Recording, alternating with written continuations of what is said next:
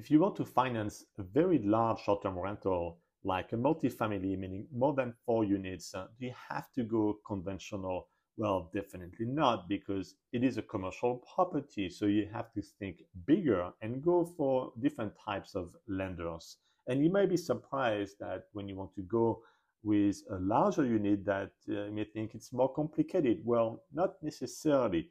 And you might get even more advantageous term in terms of the down payment. So conventional, meaning one to four units, is typically 25% of the purchase price. Now, if you go commercial, you can certainly have a lower down payment, and it might not depend on your W 2, uh, meaning your day job, because it is now about the property, what it cash flow, and your experience. That's what most important, not what you do in your day job. It's not about you, it's more about the property um, but the side about you that matters for a commercial lender is your experience. So you've got to be able to prove it.